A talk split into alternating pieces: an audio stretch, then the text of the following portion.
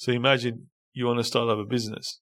A, what do you need? What staff do you need? B, what finance do you need? C, how, where do you want to get the work from? X is your success. That's that's something that I self thought myself. And it obviously worked. Uh, it is working.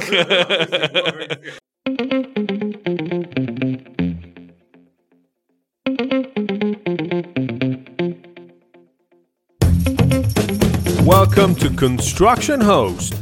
My name is Hudad, and I'll be speaking with influencers in the construction industry.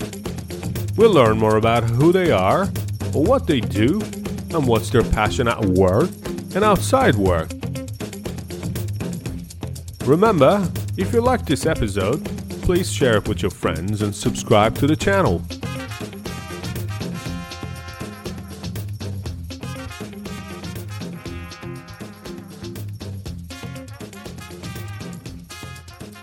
Frank Foruzandeh, Managing Director of Modern Group. Thanks for your time. Thanks for accepting this uh, invitation to be part of the podcast. Let's start from very beginning.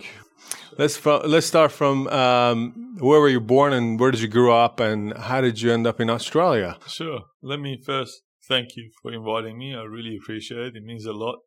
Uh, what you're doing here is, is great, and I, I it's my pleasure to be part of it. I appreciate your invite.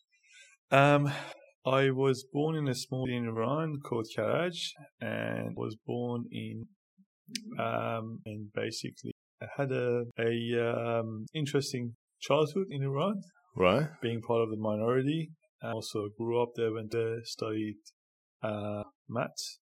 You know how you get to higher school in Iran, you go to the rest of the subjects. Science yeah, and yeah. science, yeah. So I chose mathematics, and that's my that's something that I love, and I still love Mm. to date. In year 2001, I decided to basically leave Iran, and I left Iran and I came to Turkey. I arrived in 2000. And, Sorry, let's let's wind back a little Sure. bit. Um, so you went to high school Yeah. to to to uh, study mathematics and physics. They call it in Yes. Iran. So when you finished that, did you end up going to uni, or did you start working, or were you working? What was the first job you had? so uh, basically, while I was in higher school in Iran, I was um, working in a printing company or printing shop or printer shop Right. where I was used to do assignments for the uni students for them. What do you mean assignments? Yeah, so I used to type the assignment for them. Right. Uh, so obviously in Iran, not everyone had the affordability of not everyone was afford can afford to buy a computer at home back then and this guy who was my boss at the time he came up with this idea that you hire a student like me i was uh 15 15 years old um and because i had i did some not that i uh, not that I had computer at home back then. I bought it after that through the job, but because I had done some computer classes, I was a bit I was familiar with it. Uh, so he hired me, and I was in charge of typing the assignment for the students, for uni students in the city of Gohardasht. Hmm. And um, You would, would have been quite fast in the keyboard back then. um, I wasn't. But, No? you know, back then they didn't know the difference between someone who was actually really fast and someone who wasn't. Okay. And I wasn't fast at all. I was just a beginner. But to him, to his eyes, I was like, this guy came out of different, different, world. different planet. he knows how to turn the computer on. wow. That was a big thing in Iran. Yeah. yeah, yeah, yeah. Back then. Um, now it's obviously different. Anyway, so I got the job and I was studying at higher school Mm. and uh, didn't last long there. Um, uh, obviously, being a teenager, 18 years old, there were a lot of things that I wasn't happy with. And one day he came to the job and he was um, blaming me for something that was someone else's fault. And, Right. And basically, I packed up my bag and I just left. So that Mm. was my first job. wasn't a great experience. and I was I was a hot-headed teenager back then, Sure. 15. So anything would upset me. right. Right. and came back to school and focused. Obviously, I was still in school, but that was my first job. When I finished uh, my high school, then I had to go to the higher school education, which is the entry level to university of two universities. And when I want to get selected, um, Mhm. it was there were three of us, three students in mathematics and physics that we were always competing, and I was always the third one. So Mm. them two first, second, and I was the third one. Always for, for for the two years that I was in. So all three of us were good friends. We all went there, and they went in first. They got they put their application on the table. The guy signed it. All good, all good. And he came to get to me, and he goes and he looked at what my religion was, which I'm a Baha'i, and, and he just threw the paper back at me, and he goes, "Go and come back with your parents." And that was the last time I actually remember being in that school. About three months after that, I found myself fleeing Iran Mm. on the border from uh, one of the northern city of Iran, walking to to get to Turkey, so I can go and apply um, for a refugee. Kind of, that's how it works. You go and introduce yourself as a refugee to United Nations in one in one of the Yes. cities, border cities, and United Nations will accept you as a refugee and they'll ask you to go. But I came, and I Hmm. left Iran with a dream of becoming an aeronautical engineer, aerospace engineer, working for All right. NASA one day. Yeah, that that was the dream. So I came Iran. I left Iran. Was it was dream. it because of all the? Uh, I remember back in Iran, I used to read these Jules Verne books. It was all about space and all that. Was it what? What was what was the influence That's for a you very back good question. You're gonna laugh at this, but I had a very loud uncle who now passed away, and I, you know, we, we coming from a, one of my my mom, my mom's background is from the middle of middle city of Iran called Mm. Yazd, and they're very loud when they talk. And this guy was. I remember since I was four or five years old, he used to be pilot. Right. like Mr. Pilot. Why? You know, I don't know. he Just saw me as pilot, maybe because I was tall. I don't know. So uh, that's how my interest started around around basically being a pilot. So as I grew up, I said, "Nah, I'm not into pilot, but I love the engineering part of it. I love the fact of how airplanes actually flies and Mhm. how it's actually invented." And I was studying, I was reading, a uh, watching a lot of documentaries, and I just my interest just Grew. start start growing every day. And then I learned about space, and back then NASA was a big thing in Iran, and, and yeah. so- Okay. So I think uh, I talked to a couple of other painters due to their religion, they had to leave Iran too. And obviously, you trying to get into the uni and higher education Yeah. couldn't get there. That's probably triggered that even more. Yeah, did, yeah, Um, for sure. And uh, had to leave Iran. How old were you when you were 16, 16? yeah, okay. 16, Came 17. alone? The- Yes. alone? Yeah, so we, we left Iran. Uh, I remember my dad hired someone uh, to take me from border hmm of Iran and drop me off in the border of uh, in the border city of Turkey. Uh, it took us seven days to get from Iran to Turkey. Walking, Uh, part of it we were horse riding, horse riding. yeah, and Wow. part of it we were walking, and part of it we got stuck. So they had uh, they had safe houses, and this Right. is to me when I talk about it now, I get PTSD. Even today, it's like I get. I remember even uh, when we arrived to the first village in Turkey. I remember the guy said to us, "Now, when we get to this house, it was giving us hope because we were just almost giving up." Because all the drama that happened on the way to Turkey, you know, we almost got shot at and almost got killed. Um, so we were freaking out. At the point that the guy who was with me was another Persian Baha'i guy, and he was crying. He sat down. there. so when we flee that scene after what happened, and basically we were on the horse, and then let me go back to how that situation was. The shooting. yeah. Yeah. So basically, when we get to the border city of Iran, they told us to wear whatever clothes that you have. So put on whatever you have. So Mm. we started putting on all our clothes because it was too cold. We came out of the room. It was like a, one of the villages in the city. It was the closest village to Turkey. He goes, now we're going to go and um, get on the horse and we're just going to go to Turkey. So we said, beauty, we'll be there in the morning. Mm. Happy days. It will be fun. Everything was fun until then. So I walked, walked out of the room, walked down the stairs. It was like a old house and you know how they use mud to cover the walls those kind of house Yes. still can I can still feel the smell of the house and that night. That's how scared I was. So we came out, we looked at the horse and there was a massive horse. I've never seen this big horse in my life. we got on it And then we get to a point, and it was the way that they they did everything was based on exchange. So they used to take bring alcohol from Turkey to Iran, and Iran used to take him gasoline. Right. Yeah. So and there was a point that all the smugglers trade. would stop and they do the exchange. So we found ourselves in the middle of uh, like a street market. At, imagine three o'clock in the two o'clock in the morning, wow. cold, really cold. It was in winter. Anyway, we passed them, and then we got to a point that the guy said to me, said to me, sing something, and I started singing, and he was just trying to make us relax, Singing. Like praying, singing. Right. Okay. And and then he goes, to stop, and I stopped, and then he just said in diff- a few different languages to the guy who was hiding behind the mountain. So it was about 60, Mhm. 70 to 100 meters away from us. He spotted something. Anyway, so he let the, the street uh, market guys come past and go through that point first. So it was very smart. Mm. To blend As in soon as- basically with them. As soon as the first person passed, all I heard was shooting, and then I hold him so tight that at one point he couldn't control the horse, so we both of us just fell on the snow. Wow. And then I don't, I can't remember how I got up and how he got me up on the on the horse, and we started riding really fast, really fast, and we got back to a safe place. So who are they shooting to? To people, random they people? usually don't shoot at people; they just shoot at the air shoot to make, there, yeah, make people. to just scare you. yeah, yeah, yeah. I don't know. Who knows? Maybe they were shooting at us. I can't remember. It was Mm-mm. That scene was just scary, especially Yeah. when you're 16 years old, I guess.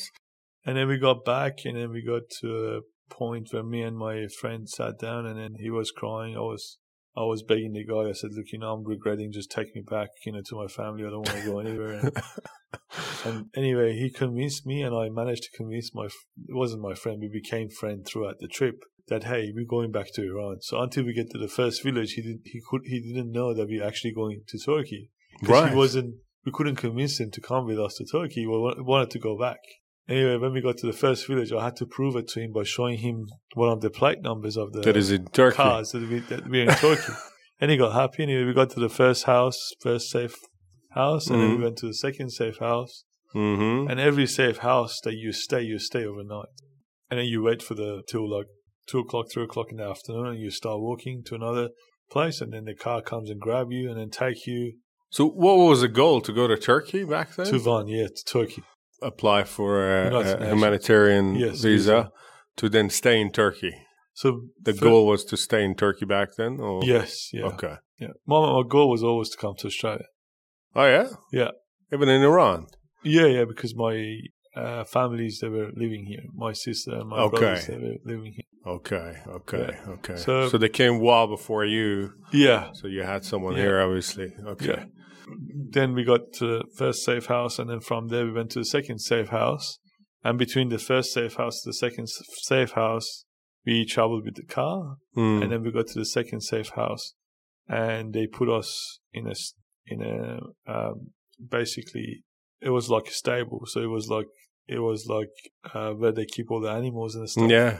and uh, it was that pitch dark. And I remember like, to see where I'm going, I had to I had to turn on the torch on my watch to be able to see where I am. That's how dark it was. Wow. And it got too cold, and we started kicking and hitting the door because we were locked up there. And the owner of the house came and took us to another place where he had the fire on.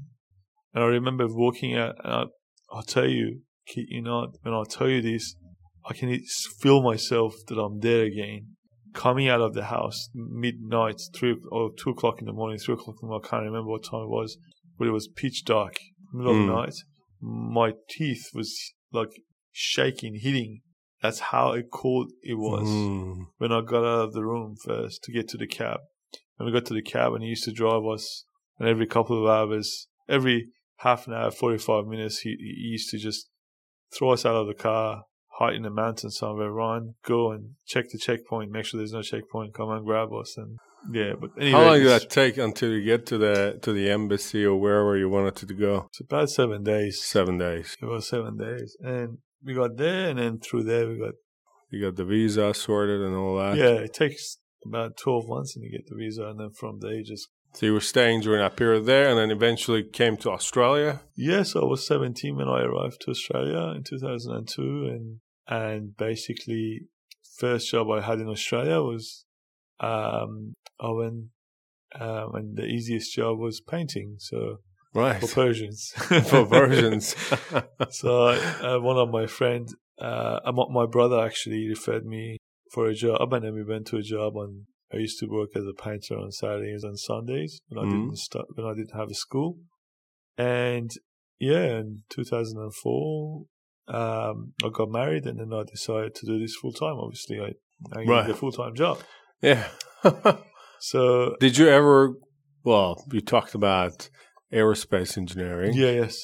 So, did you keep that while while you were in Turkey for a couple of years, and yeah, when you came to Australia, that that kind of dream change after a while. I guess when you were, you know, looking for a job, trying to find, you know, ways to make make living.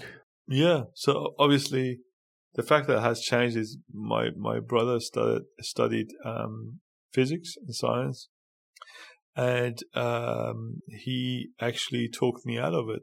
Right. And he goes like, you know, it's um, there's not enough job for you here, and this is your third country that you're into, and you need to think about what job you need to select that financially can support you. And I like his thinking. I uh, even today I still appreciate his advice to me, and even though I still love, and I, I and I'll tell you now, and one day I will go back and I'll definitely study aerospace engineering. Right? Yeah, hundred percent, hundred percent. That's my dream. You know, one day maybe I'm I in mean, my seventies, sixties, fifties, who knows, forties. Yes. You know, who knows? One day, and uh, so yeah. you still have the, you still have the passion, obviously. 100%, yeah. Yeah. I mean, a lot, a lot of that I feel. I don't know regards to many topics. A lot of it became much more available now. You you had to go to uni to learn yeah, something. Yeah, no, now you go to YouTube. You can write. I mean, read articles and things like that yeah. to to actually learn that quite okay. Unless you want to actually work in that area, you might don't need to have a degree. Yeah, as well as like back then uh, you wouldn't be able to build a rocket, but now you can just buy a rocket on eBay. Can you set it off yourself? yeah, like those little ones, not the oh, big ones. okay, okay. I thought Elon, Elon, Musk, Elon Musk already selling them. I mean, you know, the one that goes up and comes down. Oh yeah, like, the firework yeah, sort of thing, yeah, end of the year. Okay, so let's uh, let's discuss a little bit when you actually. Uh, so you start working for well, as a painter, how did was studying yeah. Well, while you're studying, what were you studying? I was in a school. yeah, oh, just okay. Sorry. and then what happened? How did you get into modern? So, uh, 2004, I was working for a paint. Obviously, when I got married, I had to do this full time, and uh, uh, and then it was different. It wasn't just a part time job anymore. It was a full time painter. Mm-hmm. And I remember when I when, when I went on my first day when I went and did painting, I did not like painting at all. No, I, I did not like painting at all. Mm. Like it was something that I did not know I ever would end up doing as a full time job.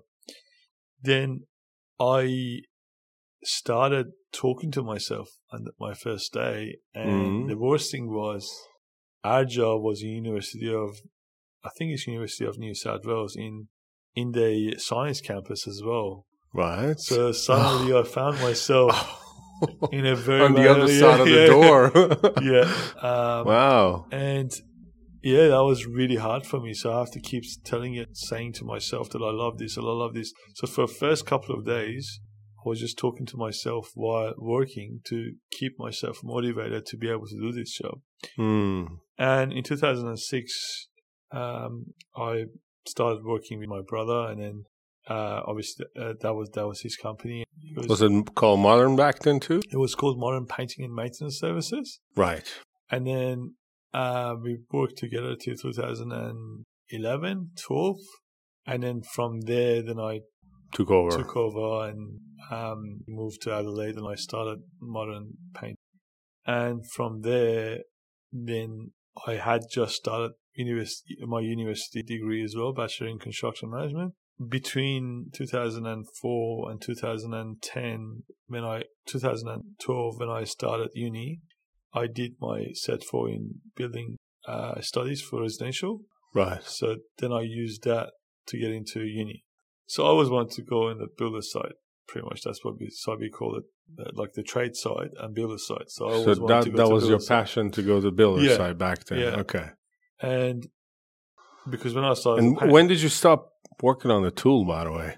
After a couple of years, or you you, you kept going till 2010? no, I, so when I started with my brother, I started as a as an apprentice. Okay. Started, so I was sanding doors, frames, and all that. Yeah, uh, and he's he's definitely one of the guys in my life that has taught me a lot with painting, especially in painting and business and all that. And basically, he I wanted me to start from beginning, even though when I came, I already had two years experience, but he wanted me to start at the beginning, and I did start from the beginning. And Was it much different? it was completely different. It was uh, it was three three of us Right. in his company, and I was the fourth painter that joined. So, and um, in 2009, I became one of the foremen. Mm-hmm. In 2010, I became a supervisor. In 2011, I became a G. Mm-hmm. In 2012, I became a director. And it's been 2012. Yes, that's right. So I went Right. through a whole process. So when I took over the business, uh, Modern Painting Group called uh, now, um, It was only painting. it was only painting, and it was averaging around fifteen to twenty guys. Only Right. only Sydney Metro. Only Sydney, only Sydney, and it was uh, gone back to six, seven, eight, and then went back to thirty, gone back to fifteen, hmm went back to five. It was it was unstable. Were you doing commercial or everything? Only commercial, only Only- fit outs, fit out, painting side of the fit out. So when I took over the business, I basically changed the methods and everything else. So I went to an office with a size of three by four room, Right. and it was two of us, me and someone else. and um, basically, I went there and I hired a storage to put all the extra materials in there to save on cost and start from hmm zero pretty much. And at the same time that I took over the business, I had I was in my first year at uni, Mm. so I found myself studying at night, working during the day. So I did that for four years. Throughout the five years, actually five years of my uni, I noticed that I don't want to go to builder site. Yeah, I changed my mind. I actually want to. I like the trade site because Right. all my friends are project managers, and they're all complaining about their jobs. and they're all telling me how lucky they are that I'm a, I'm a subcontractor. So yeah, that's how I stayed in trade. So that perspective when you were started painting and you kind of hated it throughout time Completely changed. As part of part, part of maybe I don't know. Do you say because you learn more about it and you you managed to be successful in it that that kind of got you Uh, interested, or or you to, to be honest, I still don't call myself successful. Right. That's something that I don't think I am at the moment. But in saying that, what I loved about painting was when I learned how, how actually I can roll the walls and ceilings and how I can create an art like right? finish and plaster. When you say painting, the first thing that comes to your mind is, oh, you just grab a roller and paint the wall. Mm, mm. No. Particularly because art. of you know, a lot of people actually during the weekend or whatever when they're free, Yeah. they go to Bunnings and pick up a bit of paint, Yeah, yeah. and they think it's that easy. Yeah, and it's not, and there's a lot involved to it. And to be honest, uh, shout out to Marco Tricolis, uh, our rep at the time. I've learned a lot from him, Mm. uh, and I know him since 2009, and he started showing me the the specs and how paint works and how Mm. paint. Uh, What's a three coat system? yeah. You know What's how you can use different products, and suddenly, suddenly he was my go-to guy. I used to call him all, all the time and talk to him, and, and then that's how I I I, I was exposed to other side of painting. There's Mm. a lot of technicality involved. There's a lot of technical things involved, Sure. And yeah, I fell in love with it. Yeah. Very good. From 2012, you've been a director, 10 years at 2022 now. What drove you to make the company what it is now and what, what's your what's your goal? What's your vision for Modern Group? I had a goal. You know Silicon Valley. Yes. I will one day create the Silicon. We will one day create the Silicon Valley in Castle Hill. if you ask me where do you want to go, that's where I want to go. Castle Hill Valley. Why not? That's my dream. I don't want to stop. I love what I do, and I keep. I, I, I my my aim since 2013 was basically I add one company each year. Each year. I have been adding one company each year. Uh, two or three of them went that successful, but I don't. What what's what's the what's the uh, goal behind it though? Is it just you want to be the biggest in town? No. You want to be? I don't want to be the biggest at all. No, it's not that. It's it's not. Is your passion to create more? Is is your is? Well, I'm just wondering. Someone else asked me that question as well. First of all, I don't think fame is not something that I want. Hmm, I don't want to become a biggest. I don't want to be called biggest. right. Everything that we do here, we do as as team in modern. hmm Everyone who walks into this store become a family, my family, or I treat them like my own family until the day that they they stay in modern, right? Right. And it's my responsibility towards my staff, from the guy who's stand on site hmm to the guy who's standing on site to the guy who's delivering materials to the guy who estimates, that drives me. It's my responsibility towards them to make their careers secure, so I can through that I can get my own career se- secured. But it's them who, the people around me who drive me, who basically feed my passion and make give me more assurance that I Mm-hmm. need to try harder. And also, obviously, my my family as well, my wife and all their support. And and I've I've I've created a formula that worked, and I want to multiply that formula. Mm, It's nature of human being, right? sure. Once you figure something out, you just want to multiply it. You want to create more? Yes, Yeah. sure. And that's how it is. And if you tell me why I, I love to be able to give back, I love to be able to support the community, to support my staff. I love to and create more probably career path for your Yeah. employees, I guess. So tell tell me more about the companies that you created. So we, we started Modern Painting Group, then we started Modern Glazing Group, um, we, then we started Modern Glazing. When did you start that, sir? 2017, Okay. uh, right after I finished uni. And uh, then we started Modern um, Restoration Group. Then we started, so sorry, we started Modern Glazing Group, Modern Partitioning Group, Modern Restoration Group, Modern Rendering Group. Then we started um, Innova. Then we started Unipon. Then recently we launched Modern Indigenous Group. Yes, I've heard So- about so- that recently. So what what's uh, what's the goal with that? Is again, as you said, going giving back to the community. Yes, uh, and this is what I say with, with a lot of pride, and I'm very thankful. But I feel like I owe everything that I gained to this country. Mm. Australia gave me a second chance. I still get goosebumps when I talk about it. That's how serious I am about what I say. And I feel like I've been given a second chance, and I've been given a lot of good opportunities, and I really want to share that with everyone. And when I heard the story and the culture and everything about our Aboriginal people in Australia, um, or the original owners of this land, uh, and I was exposed to it um, with uh, Anthony and Barbara, my dearest friends, and I found it really interesting, and I wanted to be part of it, and I wanted to be part of the change of the culture. So there's no Aboriginal in Australia, and Australian; we all one. Mm. So we trying to help Aboriginal people to create their own businesses.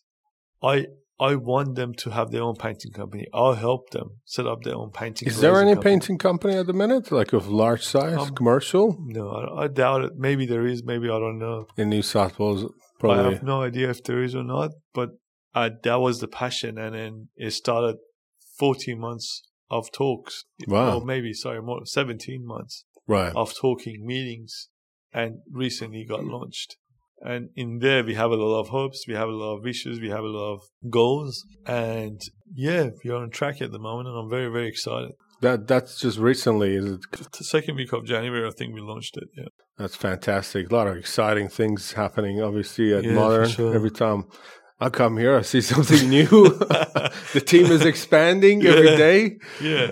So you talked a little bit about your passion, which is now painting and obviously creating new companies and, and, and looking after your employees. I'm sure they're very grateful for that too. Uh, I mean, the culture is very important. I think I, mean, I wanted to get your feeling on the culture in general, how you treat your employees, how do you want them to feel when they come to work, and how how does that impact the way your company operates? That's a very good question, and it's very hard for me to answer that question because I don't want to say, oh, oh you know, I'm a, I'm a good guy and I treat everyone fairly. I don't know. Maybe they've, you know, I've had some feelings. I, I don't know, uh, you know, but from what I'm seeing, I'm doing my best for my guys to come to work, the ones that I'm directly in contact with, especially in our office, that they feel like they're at home. They feel like they're part of a journey. They feel like they're part of a group. And sometimes they ask me all this, someone asked me this question, and how do you have so many staff? How do you sell the journey to them? I gotta say, but Boy, you probably do it well. I, you know, in, in saying that, I'm not selling anything to them. I'm just exposing them Mm. to my goals. And some of them, they stay and they want to be part of the journey because Mhm. they see a future in it. Some of them, they come and after a couple of months, after 12 months, they leave because they don't see that they can be part of the journey. Sure. Because it's not an easy journey. Modern is a very fast paced environment. Very, very fast paced. I'm sure. and for the ones who work in the company and for the ones that are still working in the company, if you ask them, they would probably tell you that it's full on. And yes, we have 37 people in the office. And now, sorry, you, you, you, you haven't talked about that, but you have offices now, not only in New South Wales, Yeah. Queensland, Victoria, uh, if I'm not missing, recently Newcastle and um, Yeah. South Australia. I can't remember. Yes, South Australia, obviously, we, we're not super active there, but my brother's there and he's running his own company there. But Tasmania, uh, we're active. Auckland, we are active. Uh, or we are getting, we are reactivating our Auckland office after COVID Mhm. lockdowns. Um, ACT, we are very active. Melbourne, we are very active. Brisbane, we are very active. Um, uh, we basically, obviously, New South Wales being our biggest, basically advertising in Northern Territory now. Uh, to and we start we price, but we haven't got an office there. Sure. But we do do price, and yeah. So, and, and painting still obviously is a core business. yes, that's right. Yeah, And the glazing and the rendering and all that. yeah, They, they, they're just still new, but they, the, the Yeah. core business is still painting. In terms of painting industry in general, I mean, you've been working in the industry for a while, and the construction industry in general is changing a lot in the past. It is. Yes, I can see it in the past 10 years from the technology part of it, like using different softwares to manage, to the way we build, to the way that uh, the contracts are arranged, um, to the way that, you know, different walling system, different, you know, building systems introduced. Um, how do you, in general, see the painting market? Is it a good market still for someone that wants to start business or join this industry? And what would you like to see in the next few years happen in this industry? this is what I say. Painting industry is an industry that been that has been undermarked. Right. That means By who? By builder, you mean? I I I- say by the industry Sure. in general, or You mean they don't take it seriously? yeah, and Right. that's something that now. At least I can say in modern we're trying to change. So when we go and do a job and have modern style, right? We go in with our own software, with our own apps, with our Mm. own management system, with our own technology. And I know you have a lot approach. of them. Exactly. Yeah, and then it's everything has a system, right? Sure. And they're not used to it. So we are trying to change that perception about painting, painting and painters. And I, if to answer your question about what you like to see, I would like to see that everyone benefits from our system and everyone comes and use the same system that works for us, so they can help us change this perception about painters. Mm. So when you say painters or painting, it's not the least important trade in the job. It's the most important trade in in in, in, in Mm. construction because that's how you can not hide things to be dodgy, just but just Make things make things beautiful. Correct. I mean, I have, I have You know, very similar conversation yeah. with my clients, with some of my builders. Well, I mean, he's making joke with them. I'm like, well, yeah, your concrete is good, everything looks good, but if you don't put a good paint on it, trust me, Yeah. no one's gonna live there. Particularly for the exactly right. resi, it's it's like, you know, aesthetic is important as as much as now the structure. So. Obviously, the new building commissioner now putting a lot of fo- a lot more focus on the way Yeah, um, you know, we we build and we we manage the buildings afterwards, even they hand over to the uh, customers. So, and I see a bit of change. I see that people Yeah. care more about the painting systems, and um, uh, yeah, hopefully that that follow through. But do you see? Do you do you think having that system, software, the management, the the the uni degree, all that, did that help you to grow the company to the level that is? Certainly it did. It Mhm. did a lot. For sure it did. 200% it did. I Frank 2012 is completely different from Frank 2017. Right. Higher education is utterly necessary for anyone who wants to run a business. Mm. And no offense to the ones there are ones out there that they don't have that and they're very successful.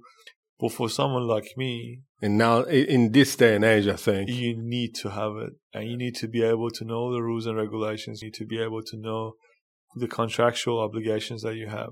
Sure. And to answer your question about what do I say to the guys that they're starting up their company, I suggest if you're ready to give up your life, right? and suddenly have as many workers as you like, but remember the more workers that you have, the more bosses you have. Oh, yeah. Yeah. That's a So good way to see it. not their workers, you are their workers. Yeah, because some people some people think people start a business. Suddenly, I'm gonna you know be rich. I'm gonna go buy a car, house, this, that. I don't have to do work much, but That's a steroid. That's like you go and you say, you know what? I'll go to gym, but I'll just exercise one day a week, and I'll keep injecting myself with a steroid. that's Even if you have a business work. muscle, Yeah, it only lasts for a couple of months. Yeah. You have to put the hard work in day in day out. Yep.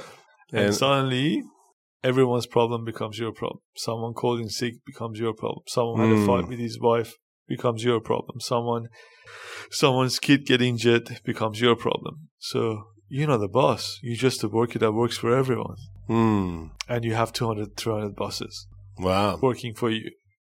And uh, is that is that also the driving factor for you to to keep uh, growing, to keep uh, I don't know, investing more in your company to make sure So uh, oh, that you make everyone happy? This is what I've done. And whoever's whoever's been with modern since I started, they would definitely have noticed that, and they will second that. Whatever I've earned through the company, I invested back into the company. That's how the multiplying effect works.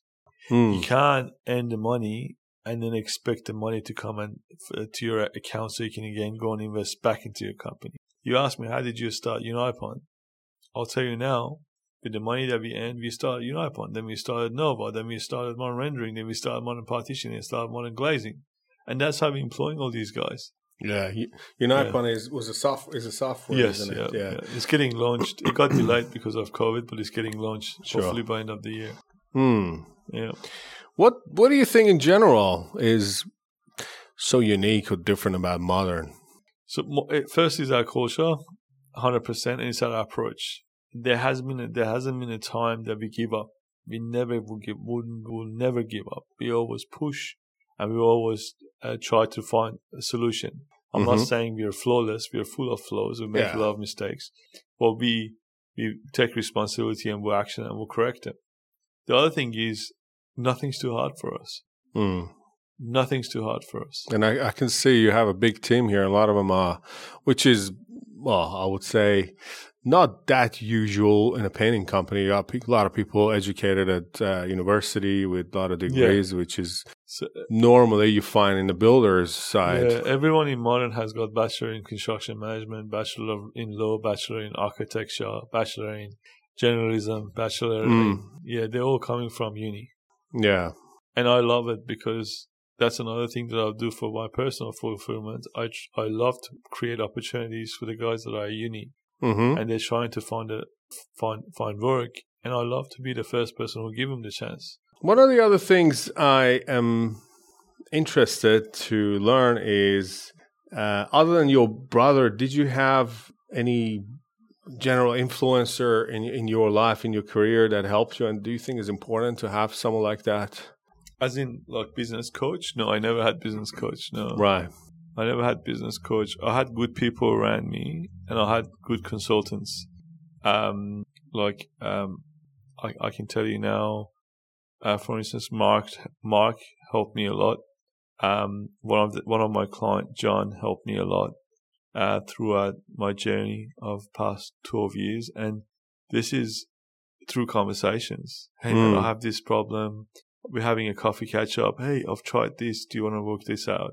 Mm-hmm. And my suggestion for whoever who's trying, and again, I'm not calling out Modern being a successful company, even though I love to be successful, but the definition of success for each person is different. Mm-hmm. Um, I have different definition of success, but it's by basically looking at every problem and every aspect aspect of the business like a formula, and you start breaking that that formula Mm-hmm. into A's, B's, C's, and also X, Mhm. and then try to find out, try to apply different things on A, B's, and C's so you can get to know what X is. Mm-hmm.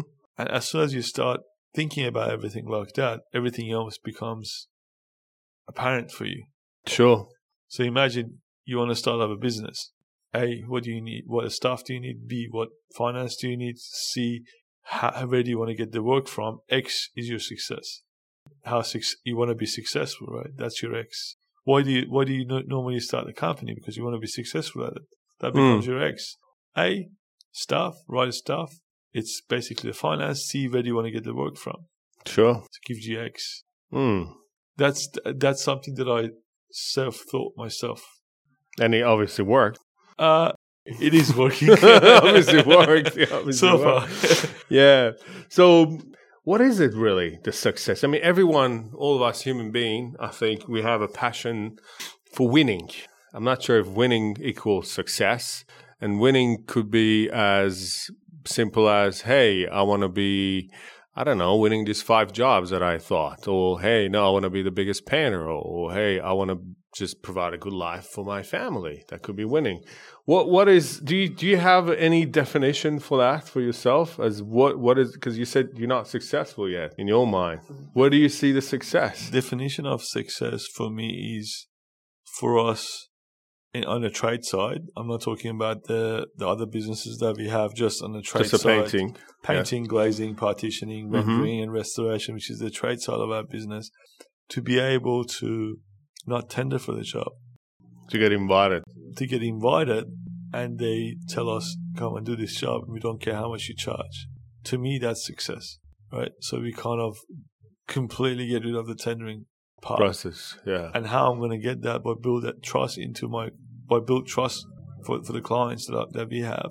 Sure. So they know we are fair with our price and they know that we deliver. So I'm Mhm. working towards that. That to me, that's successful. That it's Hodart construction or Hodart developer or Hodart whatever you want to call it. I'm just using it as an example. Come tomorrow and say, "Hey, I've got this job. Can you come and do it for me?" right. That's that's to me that's success. Mm. And also have a crew that everyone's happy and smiles and they look forward to come to work on Monday. So their Sunday afternoon feeling goes Mm. away completely. That's right. Um, leader and leading or being a manager. I mean, I, I asked this question uh, from a lot of people. Obviously, you managing the company on your own, being the sole managing director, you have lots of um, say in a company. But I'm wondering, what is your style of leadership, and what do you, how do you see a good leader? Basically, uh, that picture explains it. Yeah. yeah. So a- a leader can't sit back and relax. A leader can't take holidays every month. A Mm. leader can't wake up at nine o'clock and come to work with a cup of coffee in his hand and expect everything to be done. A Mm. leader has to be in first person and has to be out last person. That's what we call a leader. Remind me of the movie The Braveheart. I'm not sure if you watched that. no, I haven't. it's, a, it's, it's a brilliant, Yeah. brilliant movie. yeah. It, isn't it getting too intense though if you involve in everything? Is it, it sometimes you say That- part of the leadership is to delegate part of the task? That's part of, that's called micromanagement. When you get involved in everything, that's micromanagement. And I'm not saying I'm, I'm not a micromanager. Sometimes I become a micromanager because remember, when you're in growing stage, you can't sit back and relax. Mm. I'm only 10 years old in the company. in yeah. the company. I wish I was 10. I'm 37, but, but like when you're in a growing stage, Yeah. there's one factor you need to apply in your formula, and it's called organic. You want to have an organic growth. If you don't have an organic growth, then you have a rapid growth. What rapid growth is is a steroid. Yeah, yeah, yeah. But what it does, it just it, it just creates an illusion that you are successful and you've got a company and everything goes well, but it's not. Hmm. I'd say for the first twenty years, well, they say first seven years, it's the most Hmm. vulnerable part of any company. But I say for the first twenty years, Right. so I have to be a micromanager because I'm only I'm only ten years old. The company is only ten years old. Modern is only ten years old. So glazing is only five years old. Right. Rendering is only two years old. Mm-hmm. Indigenous is only one month old. How can I not be micromanage Sure. a micromanager because everything has to be done correctly to make sure we got we got the- oh, we got an organic growth. Hmm. That's why with that leadership strategy in place, that's how I can work it out. That's how I can just make things work. And I'm not saying, you know, I'm a great leader or anything like that. No, I try to be a great leader. I try to follow the great leaders and learn from them. Hmm. Okay. I mean, during your career and and business career, obviously you had lots of plans and you put together sorry, lots of goals and had put together plans for them to achieve them. In a simple word, for someone out there listening that wants to put a plan for whatever that is, want to lose weight, want to start a business, want to do something. What's the what is some of the steps that you take to make sure you achieve the goal that you have? Is there any advice you can give? Yeah, first of all, tell your goal to the ones that you trust and you know they want good things for you. Hmm. I'm a big fan of energy, and I'm big. I'm a big believer of hidden energies. And Right. people, when they when meet each other, they exchange energy. Every time I meet with you, I get a positive energy.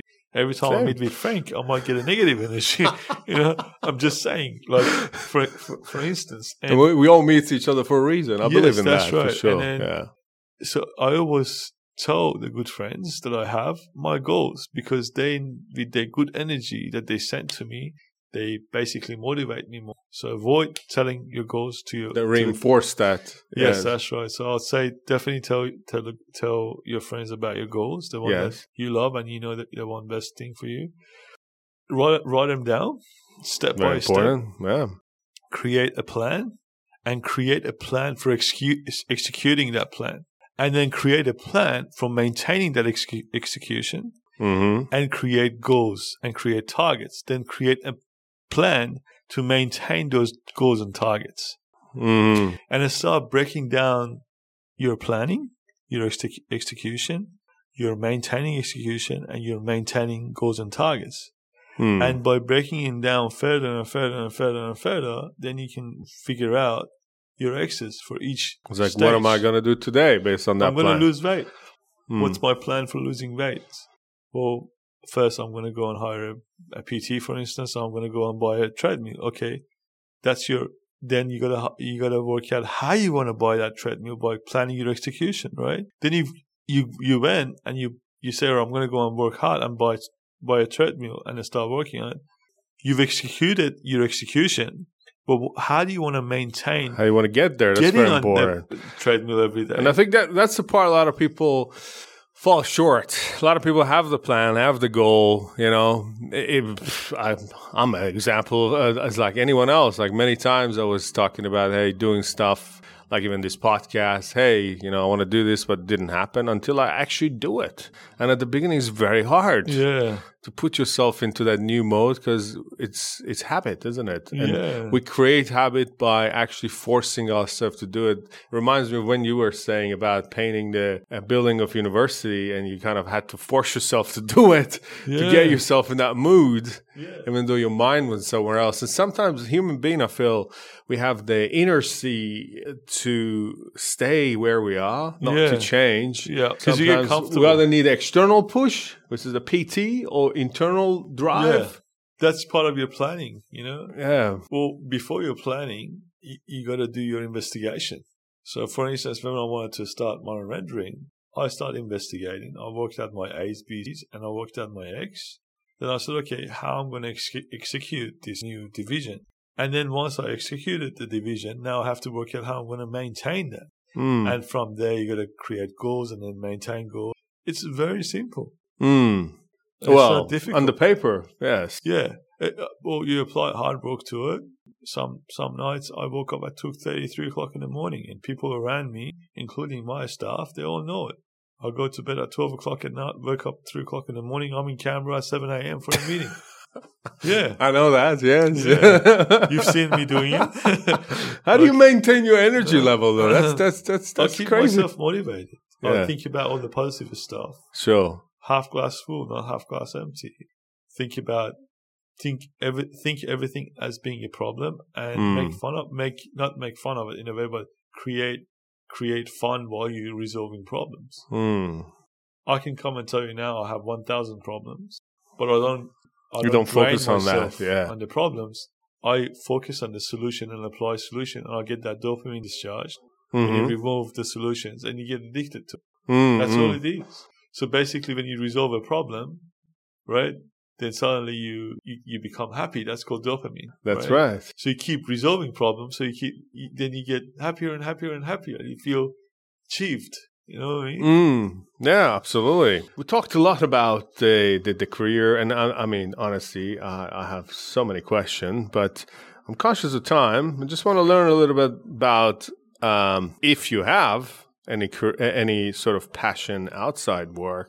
If you get time, obviously, you have a family. Yeah. Um, is there anything that you do when you want to? I don't know. Chill. Chill, meditate, disconnect from work, or you always want to be connected to I I never I never been disconnected, and I kid you not, I'm damn serious. I've never been disconnected from. Mm, This is my passion.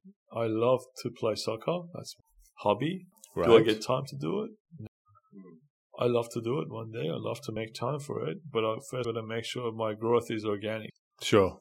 and that's what my focus on. But my passion is playing sport. Yeah, So weekends, if you get time, other than spending time with the family, I love to play soccer. you love to play soccer. Okay. That's what I would. Do you get time to still, I don't know, read books or watch series, Netflix, all those things? Or not really?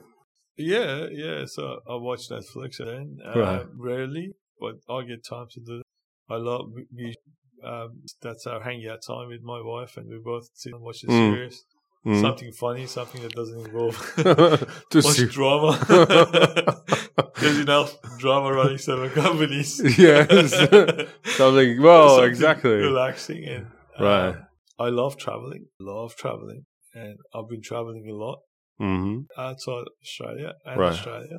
Uh, and What's I a favorite spot for you to go, if you want to mention? Switzerland. Switzerland. Yes. Wow. That's where I've been there in 2000 and I'd love to go back again. What do you like about it? Is it just The mountains. the mountains? Yeah, the mountains. I'll go on top of the mountain. And there's no cars, nothing around you. Do you ski? No, I don't know how to. I love to learn how to. I'm not a kind of, I'm not a exotic guy, if you know what I mean. I'm not very, That's all right. I'm Uh, trying to get you to, to golf, even though I I'm know. just playing. I'm just started playing. that's, as, that's far as I go, playing golf. But yeah, that's what I would do. okay, Switzerland.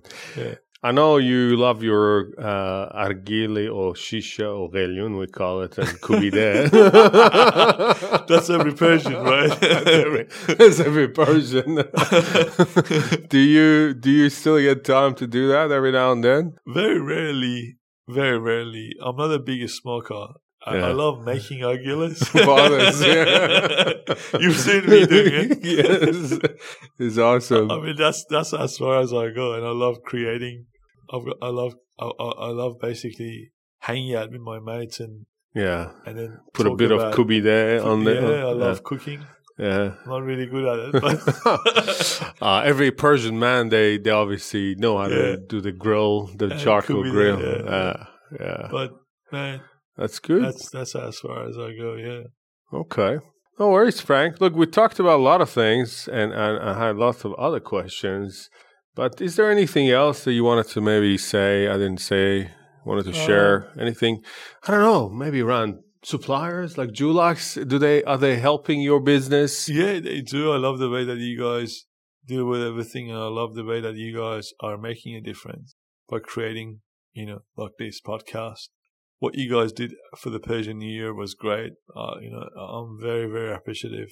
That was a very good move. That was that was the first time I've ever seen something like that. from yeah. any supplier, acknowledging the fact that there's a Persian New Year. That was that was great. That was awesome. I loved it. I loved it.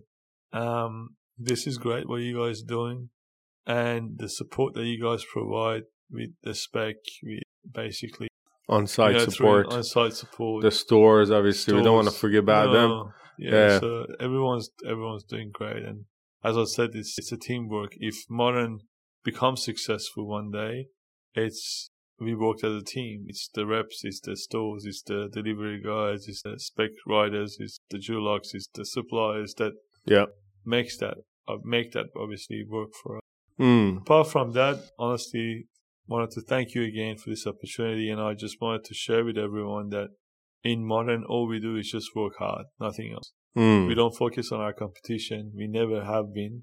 I never even logged in to look at anyone's website. I'm just focusing on modern. I want best for everyone. Sure. And if anyone's there to, that they need my support and my help, my number's there. They can call me anytime. No matter if they're competition, they painters, they whatever they are, I'm happy Yeah. to assist and help. Look, even though I don't, uh, well, you don't see yourself as successful. Obviously, you're one of the, how you call it, one of the major players in the market. So everyone wants to learn how you got there. I think that's the curiosity comes from there. Um, and yeah, I'm, I'm sure um, you want the best for the market, and and, and you're always looking for new people. I saw. So if Yeah. anyone is interested, I guess Yeah, I don't know what role you have. Project management. We need project managers, we need project coordinators, we need uh, delivery drivers. so they could they could you contact. definitely yeah. apply, yeah, for sure. No 100%. worries. All right. Thank you, Huda. Thanks a lot, Frank. I hope you enjoyed this episode. See you next time.